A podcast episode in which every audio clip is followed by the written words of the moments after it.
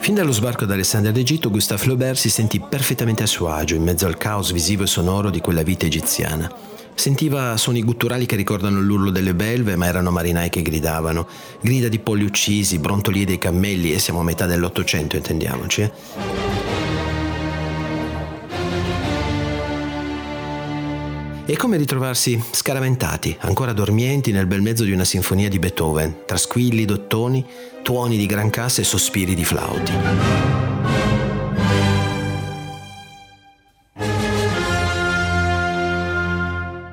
Ogni particolare cerca di afferrarti, ti tormenta, più ti concentri su di esso, meno cogli l'insieme.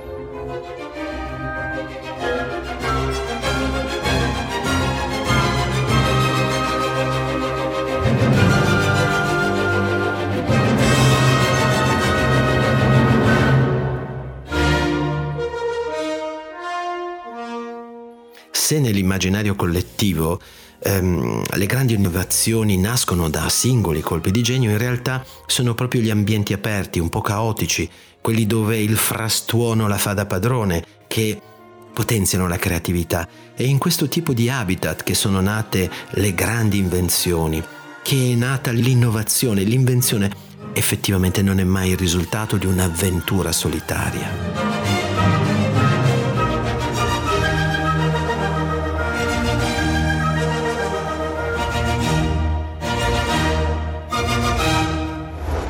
Io sono Enrico Fabri e state ascoltando Explain City Sketch, un podcast prodotto da Dog Voice che tutte le settimane parla di città, non luoghi e persone.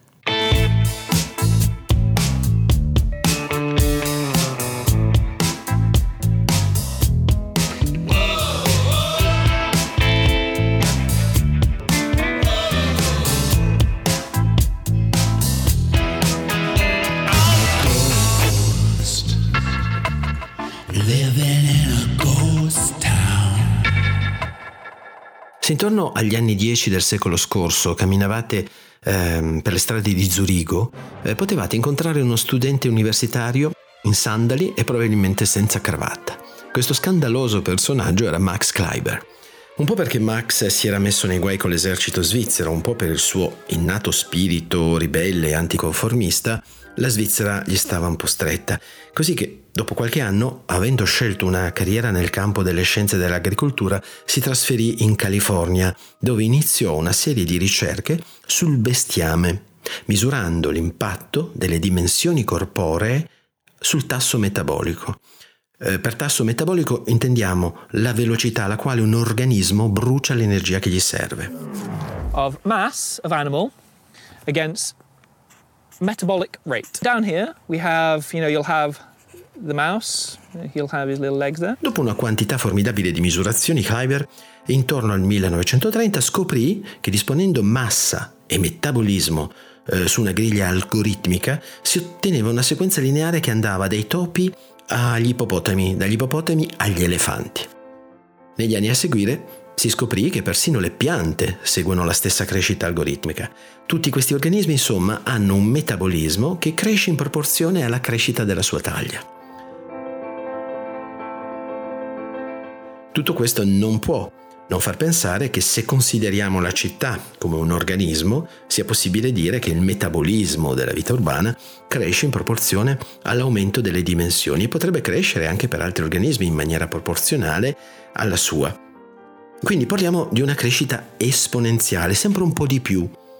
A ricercare un modello di crescita eh, dei sistemi metropolitani ci ha pensato Geoffrey West, un fisico britannico che alla fine degli anni 70 con la sua equipe, anche lui in California, precisamente al Santa Fe Institute, di cui è stato poi presidente fino al 2009, ha raccolto dati su dozzine di città in tutto il mondo, misurando eh, il tasso di criminalità, il consumo elettrico, i nuovi brevetti presentati, i nuovi caffè aperti, così come cinema, teatri, parcheggi. Alla fine Goffrey ebbe la conferma che la legge di Kleiber governa anche la crescita del consumo e del trasporto di energia all'interno di un organismo urbano, di una città. In pratica possiamo dire che dal punto di vista energetico un elefante è un topo sovradimensionato, così come anche che la città è un elefante sovradimensionato. West ed i suoi ragazzacci hanno poi scovato in questo sterminato database che avevano creato di statistica urbana che tutti gli insiemi che riguardano la creatività, l'innovazione, quindi stiamo parlando di brevetti, eh, investimenti in ricerca e sviluppo, professioni super creative, gli inventori, mm, più semplicemente detto, seguivano una legge simile a quella di Kleiber.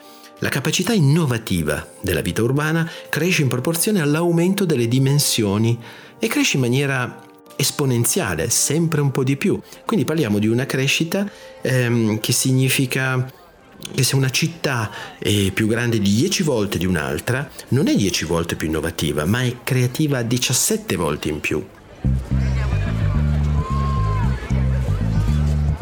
Quindi, malgrado il frastuono, malgrado la folla, eh, le distrazioni, il residente medio eh, si abita in una città di 5 milioni di abitanti, ha molte più probabilità di farsi venire una qualche buona idea.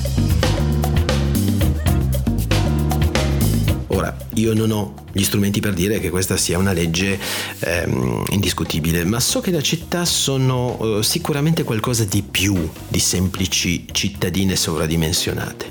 Le buone idee non credo aspirino a essere libere, non aspirano alla libertà, ma certo è che hanno bisogno di collegarsi tra di loro. Immaginiamo le idee come il risultato di un bricolage eh, il prodotto dell'assemblaggio di parti di ricambio rimaste accatastate in un angolo eh, e non considerate da alcuni.